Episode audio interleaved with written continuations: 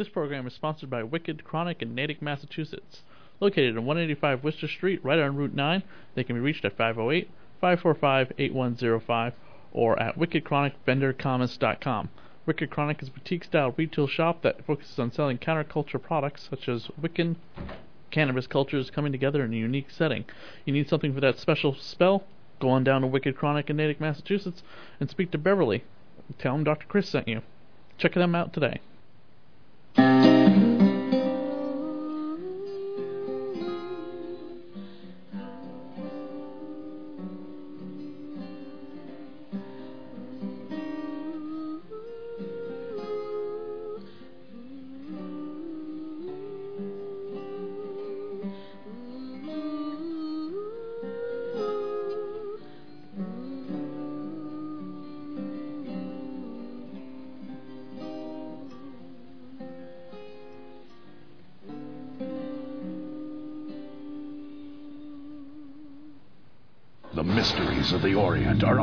On an all new Friday the 13th, the series. He's dead.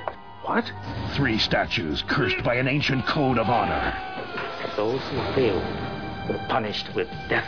to carry on a tradition of evil that pits father against son. Now, the ultimate sacrifice. The only chance we've got. A date with death on an all new Friday the 13th, the series. And you are listening to the Dead TV Podcast, podcast dedicated to all the canceled TV series in the science fiction, fantasy, and horror genre.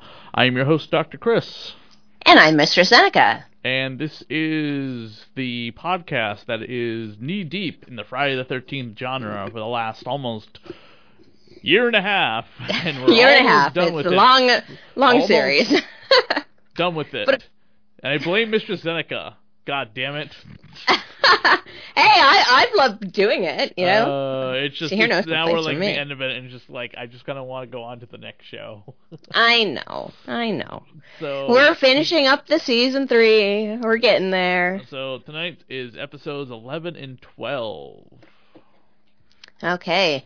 Uh, the episode eleven, Year of the Monkey, originally aired January fifteenth, nineteen ninety. A father uses a potentially fatal test to challenge the loyalty of his children using three magical monk- monkey statues.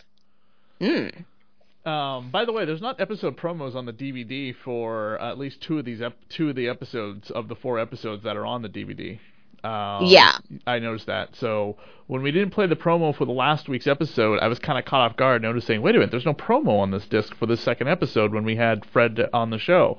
And the same thing with the second episode, episode 12, we don't have a promo either. So, uh, side note to be edited, we will probably find it on YouTube.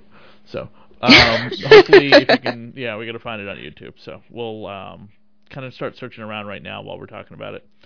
Um, so the monkey's paw. Year I the thought monkey. for a minute there. I thought this was going to be about a monkey's paw, but no, it's about a he, he- hear no evil, see no evil, speak no evil. Um, s- set of uh, monkey statues from Japan. Yeah, and actually, I do have a lot of information on those. Uh, You're gonna get the. Uh, we're See gonna. No Evil. Uh, oh, hold on, hold on, hold on, on. Your your synopsis of the see no, hear no, speak no evil. It has has to be, uh, not as not as long as normally. Aw. So you gotta get like find your best information while I'm going through who the cast list is right now. Okay. Okay, so in the episode we have playing Tanaka Robert Ito. Um, now I gotta point something out is that it, these are supposed to be in Japan, and these these are supposed to be like Japanese characters, but uh, not all these actors are from Japan.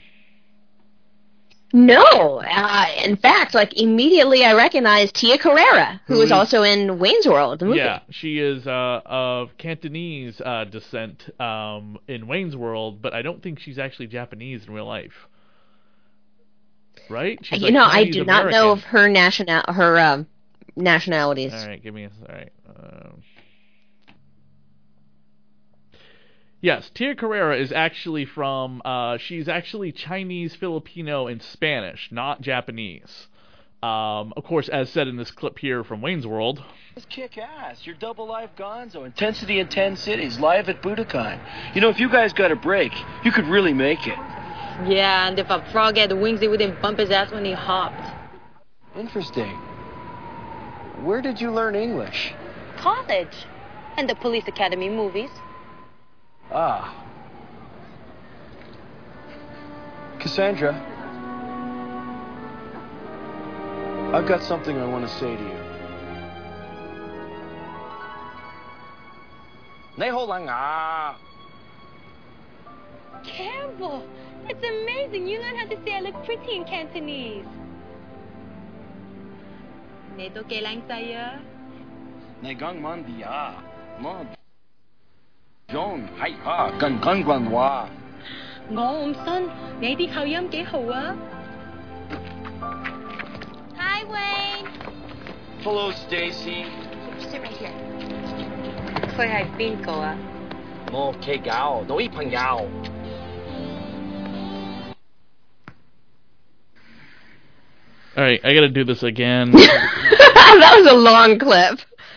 no, it's not even playing. Yes, your double live Gonzo, Intensity in 10 Cities, live at Budokan.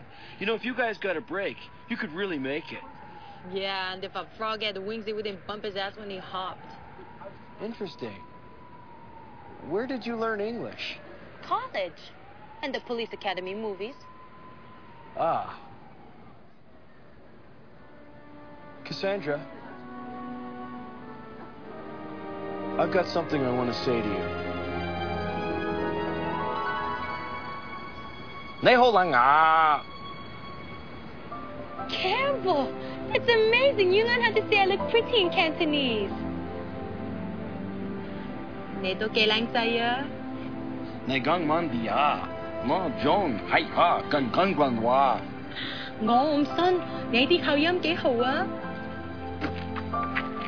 Hi Wayne， Hello, Stacy. And the clip is from Wayne's World, where Wayne tries to impress Tia Carrere's character, who's a uh, she's a rock star. I, I do love that movie.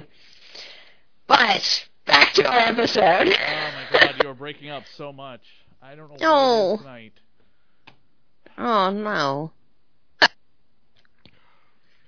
The cursed object that we're going after, or that we think that we're going after, is a black tea set. And am I the only one that thought that uh, they were being set up by being Right. poisoned by being served tea? Okay. 'Cause- oh. start over again from whatever you were just saying. Um, we didn't finish whoever's in this episode too, by the way. No, I didn't. We need to do that. So, uh, who else is in this episode is Robert Ito, um, who is Japanese, and you might recognize him from a little film called The Adventures of Buckaroo Banzai. yeah, although he's been on so many things uh, Jackie Chan Adventures, um, Superman, the TV series, He was the uh, Iron Man TV series. Well, he was the voice of the Mandarin in the uh, Iron Man animated series. The the real Mandarin, by the way. A lot of people who are not familiar with the comic books, uh, the Mandarin is of Chinese descent. Um, and they didn't want to offend the Chinese because they need to sell movies over there, so they changed him to like Ben Kingsley to be this like buffoon kind of actor, and it didn't really go over well with fans. They actually kind of really wanted the Mandarin to be the way he was. So, but uh, yeah, he was the voice of the Mandarin in the animated series of Iron Man in the 90s, and he was also the voice of Shiro Zama in the X Files TV series. Two very important episodes to the overall mythology of that show. Yeah, I, you recognize his face. So he's been on so much, uh, so many TV episodes as a featured player that you can recognize his face. He's a very recognizable uh, character actor. Yeah, and also Jill Hennessy, who we've talked about before, returns once again playing the secretary in the office of uh, one of the characters that gets killed off. Oh yes, And Yes. John Fujioka, who plays Jack's friend, was in uh, Mortal Kombat and Pearl Harbor. Um, And American Ninja. um, several Walker Texas Ranger, uh, and several other uh, uh, TV series, probably playing that like that Japanese actor that they need. Um, he was uh, the general the commanding armies in uh, Pearl Harbor, and the episode was directed by Rodney Charters, who was cinematographer on uh, TV series such as 24, The Pretender, and Roswell, and the current Magnum PI and Dynasty television series on right now. yeah. Uh, we basically open our episode with a flashback. So this is Tokyo 1945. Right. And the, the scene, it's obvious that this woman is dead, and there is a, a, a man in, in samurai wardrobe running through the rain. And the sense is that um, that the, the her father killed her, and so the samurai loves this woman, and so he kills himself uh, in honor to be with her. And then it flashes to you know the modern day.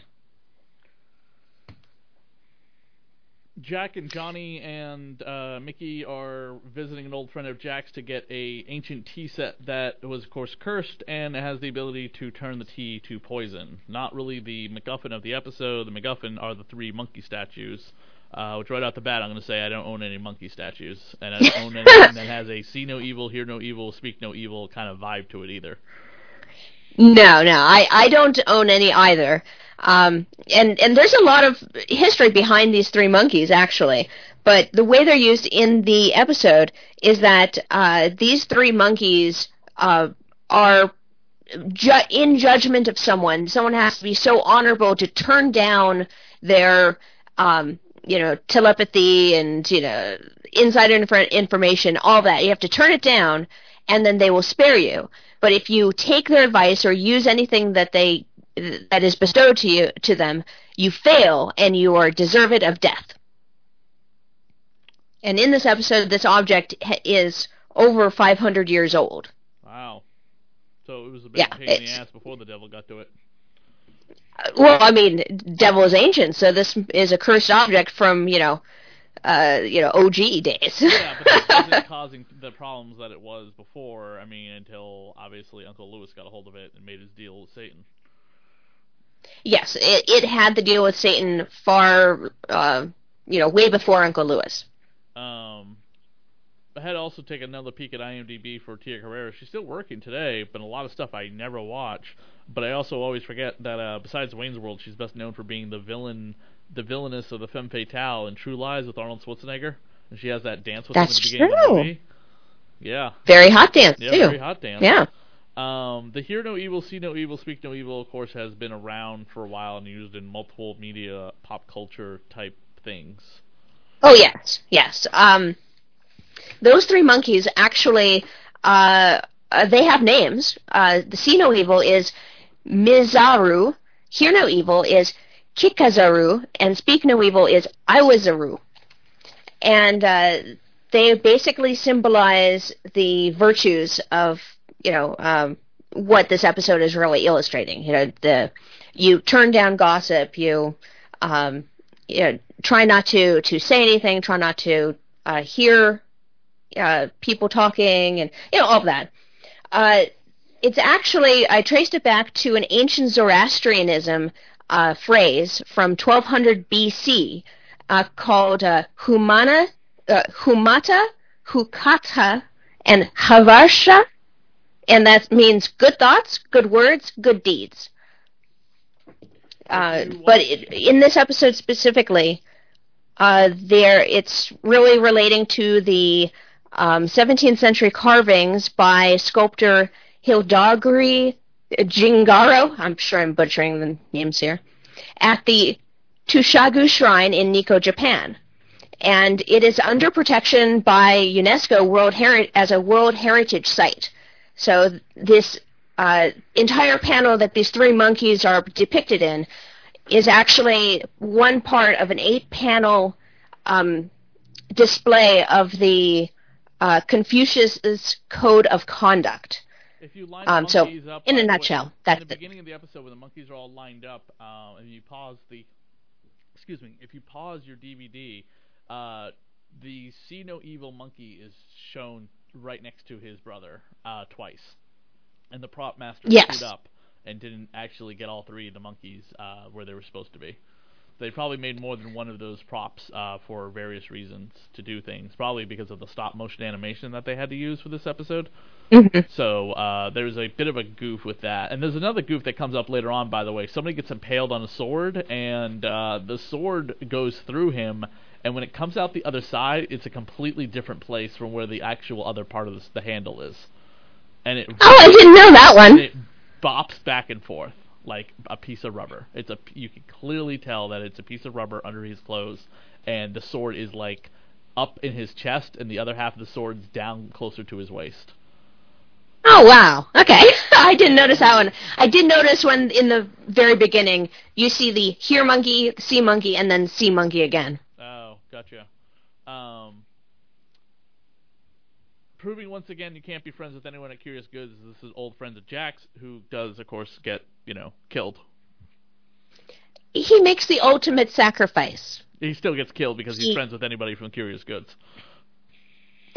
well, you know, yeah, that's part of it. Yeah, but it, it in the very end, you know, he sacrifices himself to uh, vanquish the villain of this episode. I was kind of hoping we were gonna get like a big badass sword fight to uh, protect Jack when he gets captured, and that doesn't that doesn't really happen.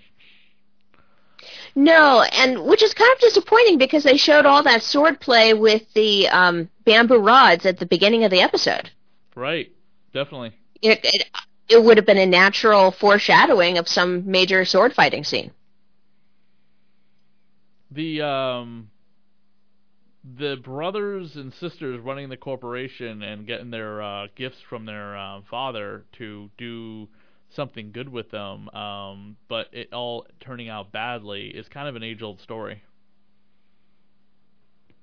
Oh yeah, the the um, all men live forever through their children. But not only that, but I'm basically giving you an opportunity to not be like me, and you're going to squander it.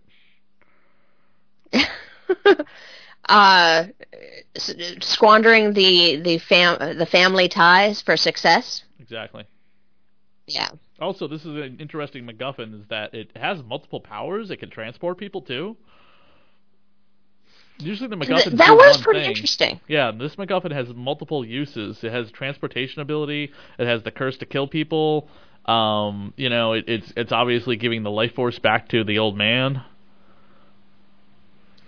Yeah, it, it's um It's got like three things it can do. Yeah, it totally does. And for some reason, that old guy that would take the statues after the, the you know the statue does its its death blow, uh, he seems to be able to transport himself with the statues at will. Because when Jack, uh, sorry, when Johnny goes to get the statue from um, the uh, the the second uh, the second sibling, and of course we, that's where we meet Jill Hennessy as the secretary. Um, there's nobody there in the office, and then lights go out, come back on, and he's there. Yeah, yeah, and he just appears there and hit with a brain hemorrhage from death by bells. Right. I put it. Yeah. And then of course there's a you know the light show that happens with the light coming out, you know, the eyes and stuff.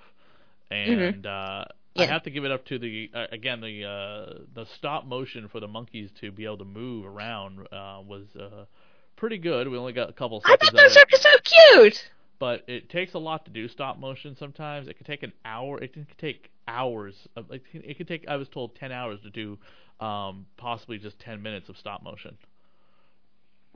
Yeah, I believe it.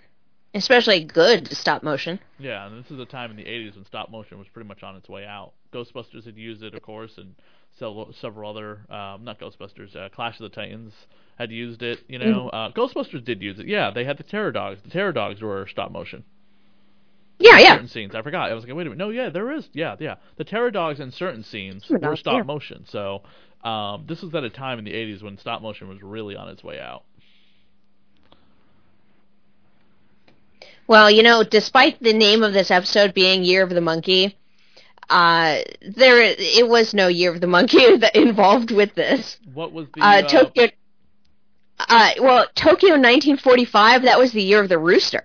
Okay, what about 1990? 1990. Let me check on that. I thought that was also Uh, of no. Chinese, by the way, Zod. I thought that was Chinese, not Japanese. Oh well, if they're referencing Year of the Monkey, you know that is a Chinese zodiac, but Okay. they are referencing that. But these are Japanese. This is the Japanese uh, backstory. Yes, That's but it's not my fault that they mix their their countries. their cultures.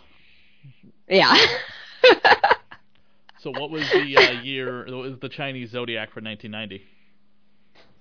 Uh, 1990. Let me check. Um,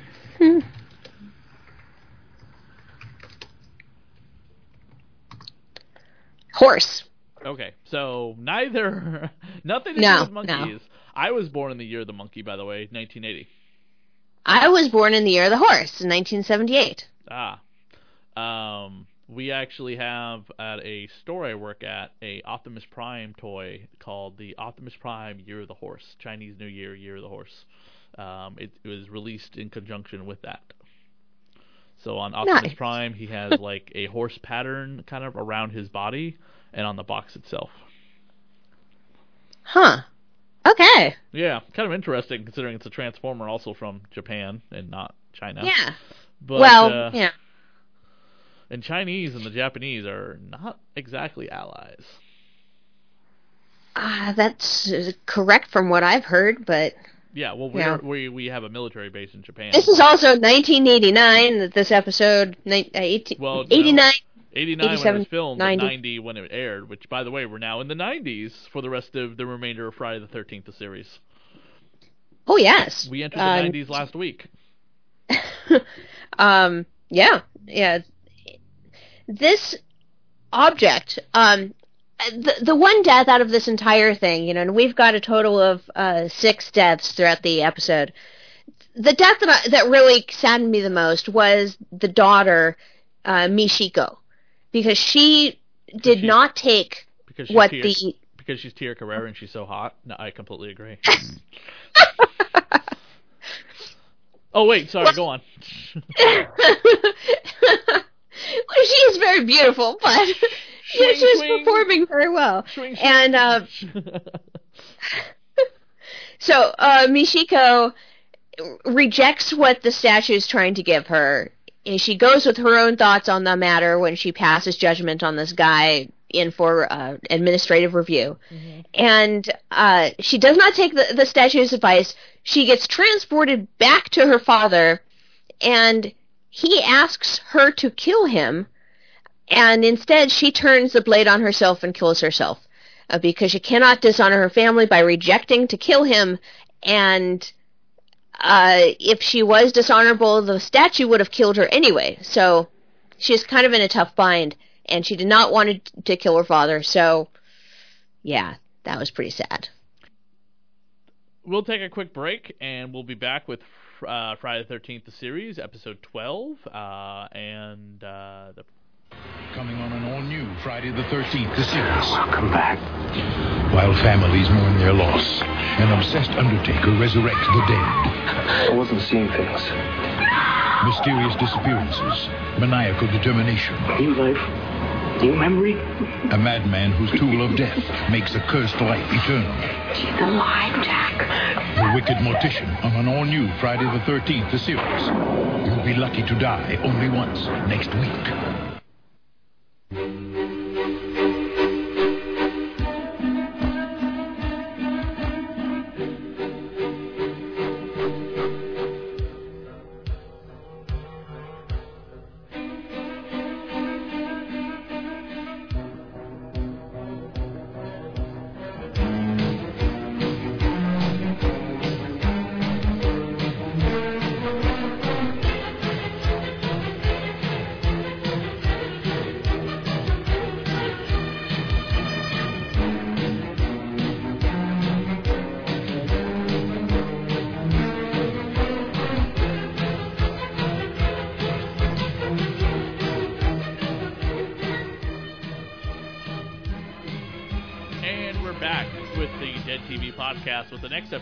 Friday the 13th, the series. And the music you are listening to is by Richard Band for the 1980s horror movie classic, The Reanimator, directed by Stuart Gordon and starring Jeffrey Combs. Uh, about a man who's obsessed with bringing people back from the dead. Not quite as zombies, but like reanimated corpses with their intelligence intact. And we kind of get that a bit in this episode. More so from The Bride of Reanimator, which was the sequel, also starring uh, Jeffrey Combs, but this time directed by Brian Yuzna. And uh, they're uh, all available on Blu ray, by the way, from Arrow uh, Home Video fantastic gore fest horror movies if you've ever seen them or you haven't seen them you're definitely worth checking out and this episode definitely has a lot in common with this as a man who's kind of obsessed with death. And Reanimator, of course, is famous for one particular scene at the end of the movie when Brian, when uh, Barbara Crampton is tied down, naked, stripped bare, and the decapitated head of the sleazy professor who was always like eyeballing her since she was a little girl uh, forces his decapitated head between her legs, giving her a bit of a lick down. Yes, and if that theme of music sounded very f- close to the theme for Psycho, uh, that would be because it was the same composer. Same composer did both, and so it used the same types of themes for both Reanimator series and for Psycho. That scene's probably Mr. Zeneca's favorite scene of all time in any horror movie. Decapitated Yeah. zombie head giving a lick down, considering what you're I into. know. I, I kind of like to be on top. But no, he's not mounting her. He's licking. He's he's. yeah, I know, I know, and I'm telling you, I prefer to be on top. Oh, okay. I'm not sure how that works exactly uh, with uh, oral sex most of the time, but uh, you know, it's easier when the woman lies down and you're performing oral sex on them. Easier is not what I'm interested in. Okay, going on with the episode description and what. Uh, Okay, all right.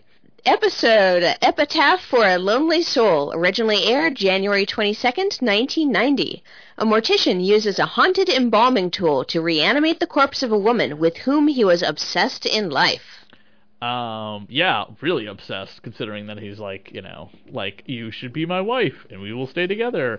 Uh, the director of the episode, Alan Kroeker, uh, is a documentary director, filmmaker, still working to this very day on uh, various television series. Uh, has uh, recently did a stint on both Bones, Chuck's, and sorry, Bones, Chuck, and Covert Affairs. Um, Carl Binder wrote the episode. He IMDb also wrote episodes of Stargate Atlantis, Stargate SG-1, and Stargate Universe, uh, which we had uh, mentioned previously. The brides in this episode because there's more than one. One slightly dead, and one really dead.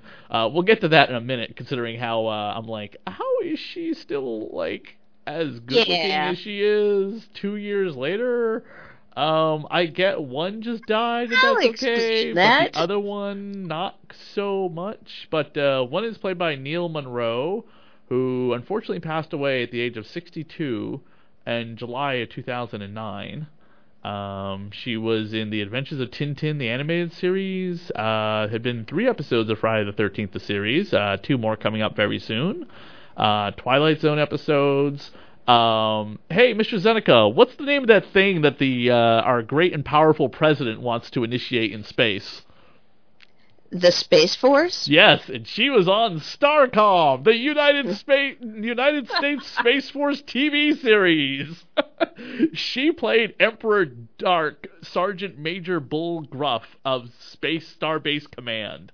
Mmm, yeah. I'm sorry, Neil Munro. I'm sorry, I, I, I, I completely screwed that up. This is Neil Munro who plays Ellie uh, Eli uh, Eli Leonard. Okay. Okay, I'm All sorry. right. So not not the woman. I'm sorry. I I messed that up. But yeah, he uh, passed away uh, in 2009, and he was on the um aforementioned Star Force TV series. Which, by the way, if you have every time the president mentions his space force, this is where the images of the space force are coming from. That people have been questioning, like, wait, there was a Space Force before? Yeah, there was a TV series called Space Force. So whenever the president mentions it, this is the, where the uh, memes and all the gifs and you know images. the meme origin of the day. Yeah, Starcom, the United United States Space Force. One of the other brides, the one that's not as dead, is uh, played by Monika Schnarre. yes, Snar? she played Sarah Brightman in uh, Waxworks too. Very sexy. Yeah, she was uh, the youngest girl ever to win the prestigious Ford Modeling Agency's Supermodel of the World competition at 14. Wow. Yeah. So this is your favorite episode ever up until the season finale when uh, we get into the BDSM episode, right? I did like it, yes. okay, you know, for I don't know if our listeners really know, but um, yeah, I I love uh, dead bodies, and so uh, this episode's concept, taking the the dead body from being a piece of meat on the slab to being a passive uh, piece of meat that you can semi-guide and somewhat talk to. Uh, that's kind of what I'm into. And uh, and that was totally done in this episode in a various you know ways with the antique uh, the antique embalming sword, the antique embalming aspirator as our cursed object.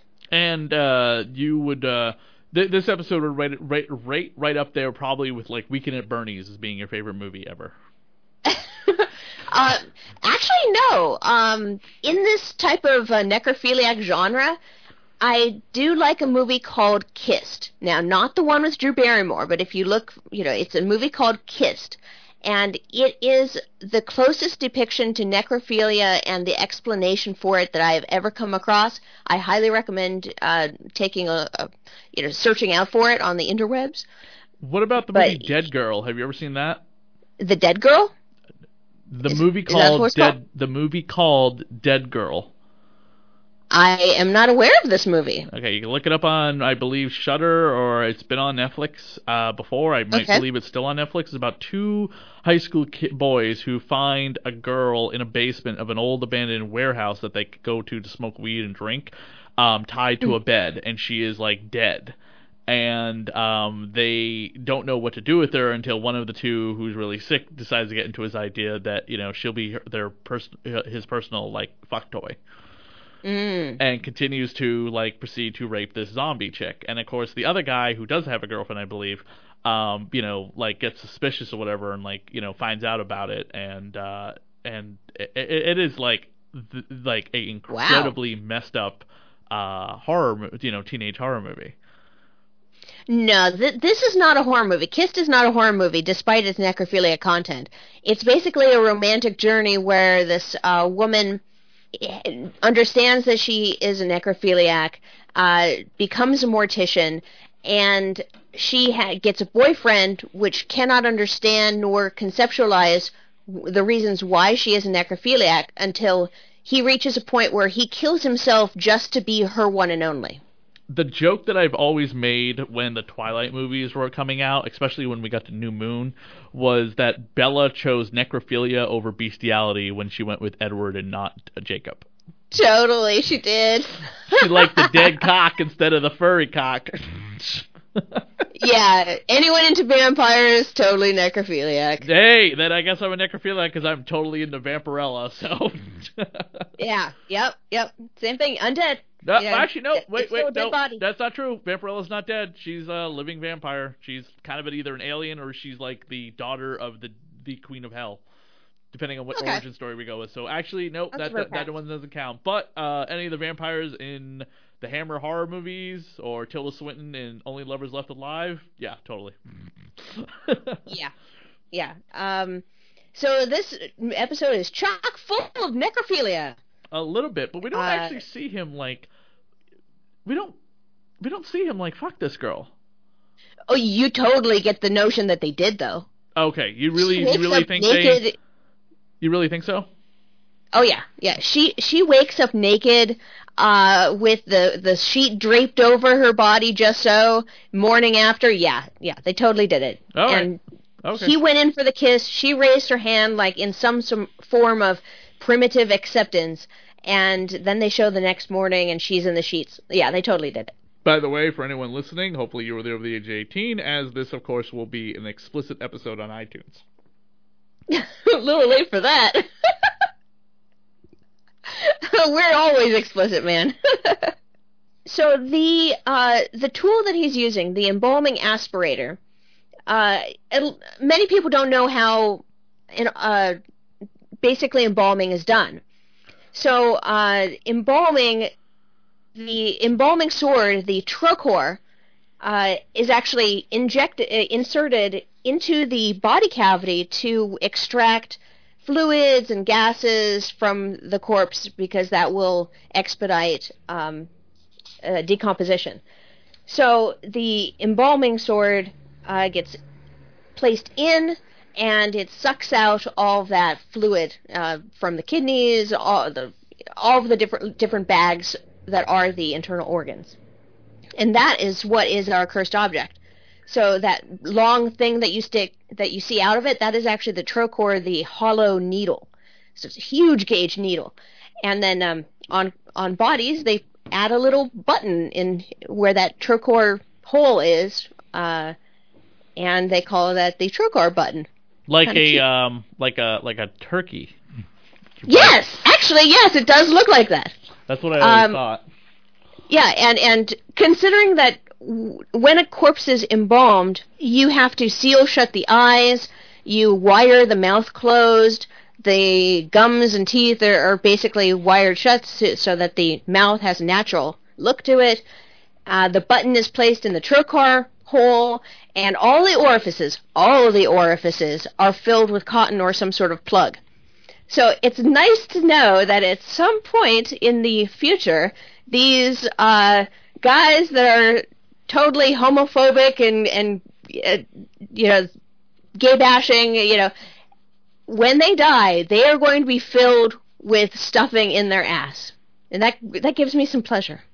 Um, I'm not going to comment on that and get into a whole thing about how one is related to the other in regards to homophobia because that's a whole other show. So uh, let's move on. um, so the uh, a lot of this episode has to do with a character who, uh, you know, obviously lost his wife, and he unfortunately gets killed off very prematurely and doesn't get any satisfaction in his story. And I was I was a little disappointed in that. I thought this would be a character we would see kind of live through the end of the episode and at least get some closure.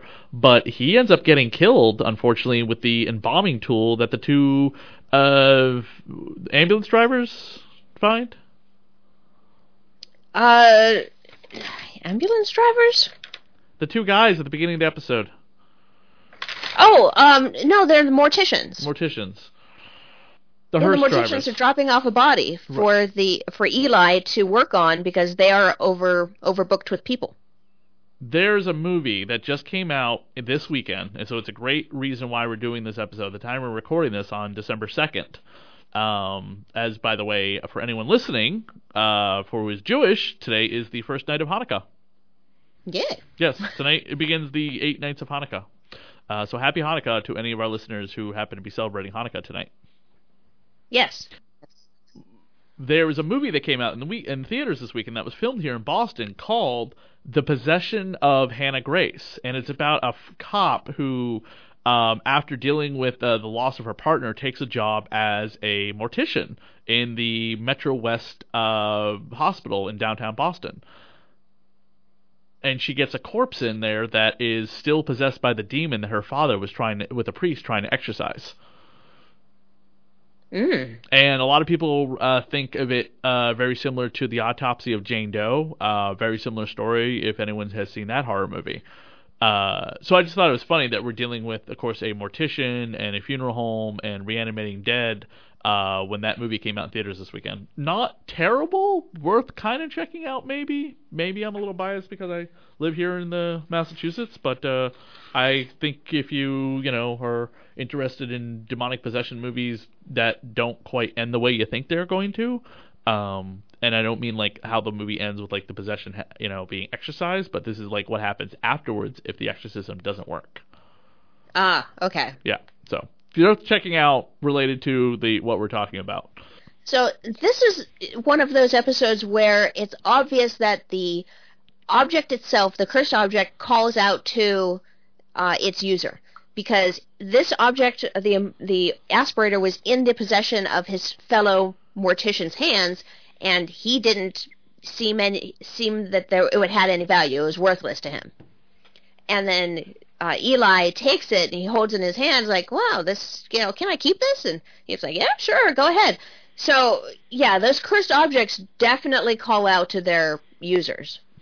There seems to be like a uh, if you intend on doing bad things, maybe, but or if you maybe have some malice inside you or something wicked, because even like the good people who have used these cursed objects um, are basically spurred by maybe like one of the seven deadly sins, like the girl in the wheelchair.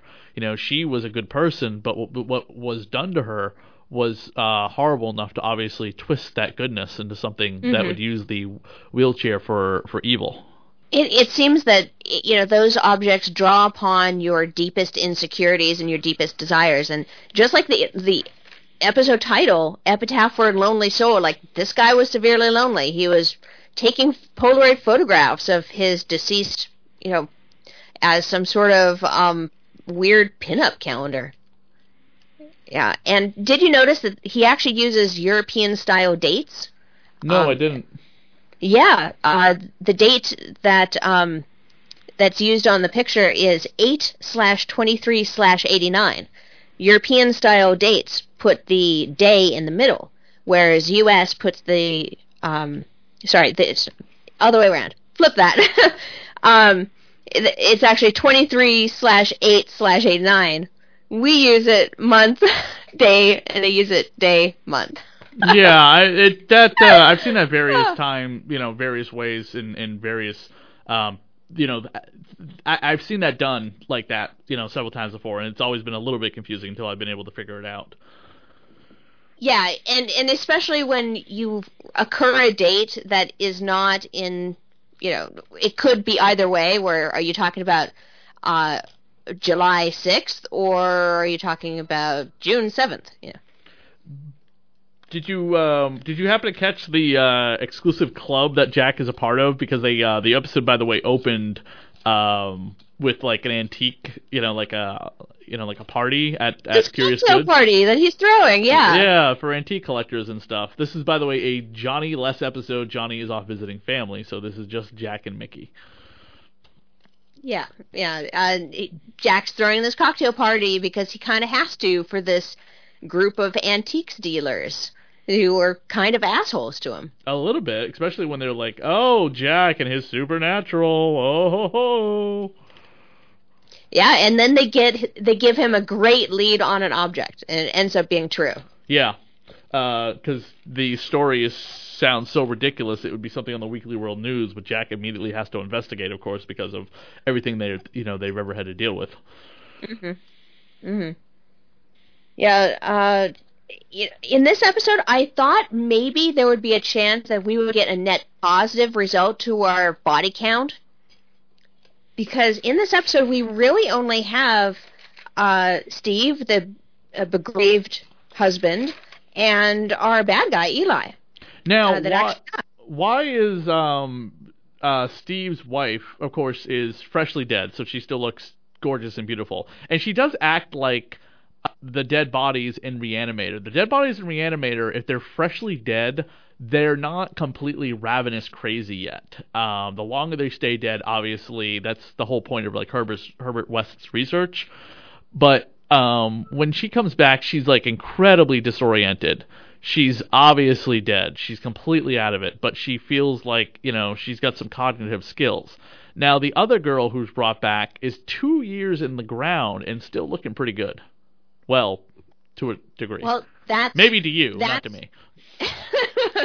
Uh, well, she was looking good for being two years dead. I will say that.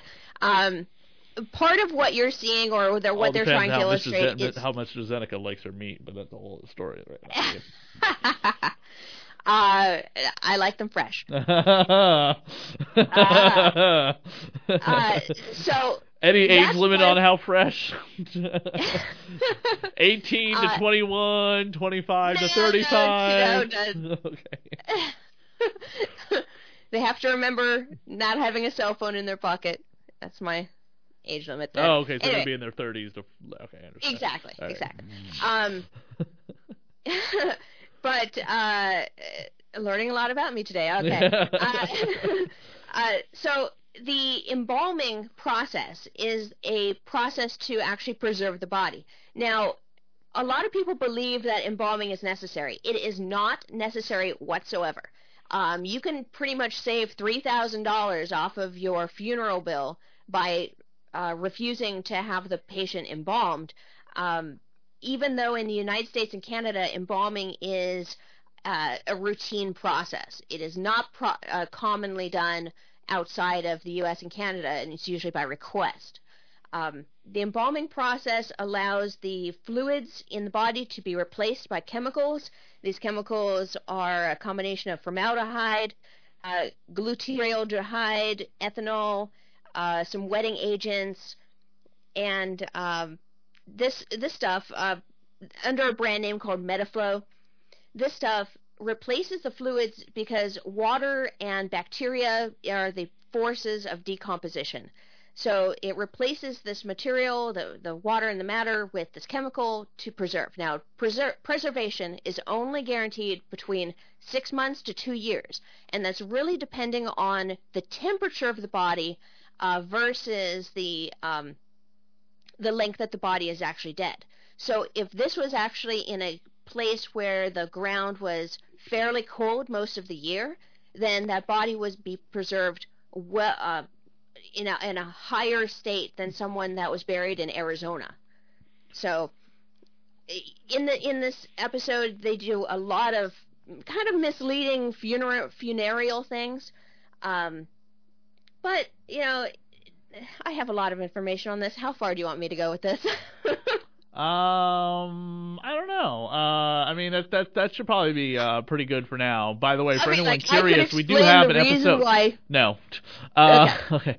Uh, for anyone curious, the reason why we just happen to be getting into a bit more of uh, Mr. Zeneca's uh, unusually uh, kinky taste is there's an episode coming up at the end of the season that will be um, very he- heavy centric on um, most uh, things that uh, Mr. Zeneca is into. That's true. Yes, I mean that whole episode. uh, That episode is about bondage and BDSM coming up. Yeah, I'm So- looking forward to that one. You certainly are. It's the final episode of the show too, so you will actually be taking over for that uh, episode too. And I think we're going to be t- doing that in. So to what we're doing 11 and 12 tonight, 13, 14, 15, 16, 17, 18, 19, and 20. That is going to be the final episode of the year too on December 30th. Well, I don't own an embalming tool. Do you? Uh, I don't own any embalming tools. Uh, I mentioned on a previous episode that I used to own a um, industrial medical syringe and, and kit, medical uh, technology, but no, I, I don't have that anymore. Gotcha. Well, that's pretty much it for this episode of Friday the 13th, the series. These two episodes of Friday the 13th, the series. You can catch us on all our social media, which we've discussed before. The Dead TV Podcast on Facebook, that at gmail.com if you want to send us an email. You can also find us on our individual Twitters at ChrisDSAV at Elegantly Kinky. And I am going to leave you with an appropriate song uh, for this episode from the 1998 album by uh, rock god, horror rock guy Rob Zombie. We have "Living Dead Girl" here on the radio uh, Radio Horror Network's podcast, the Dead TV Podcast. Thank you for joining me, Mr. Zeneca. Thank you. All right, everyone, have a good night. Who is this irresistible creature who has an insatiable love for the dead?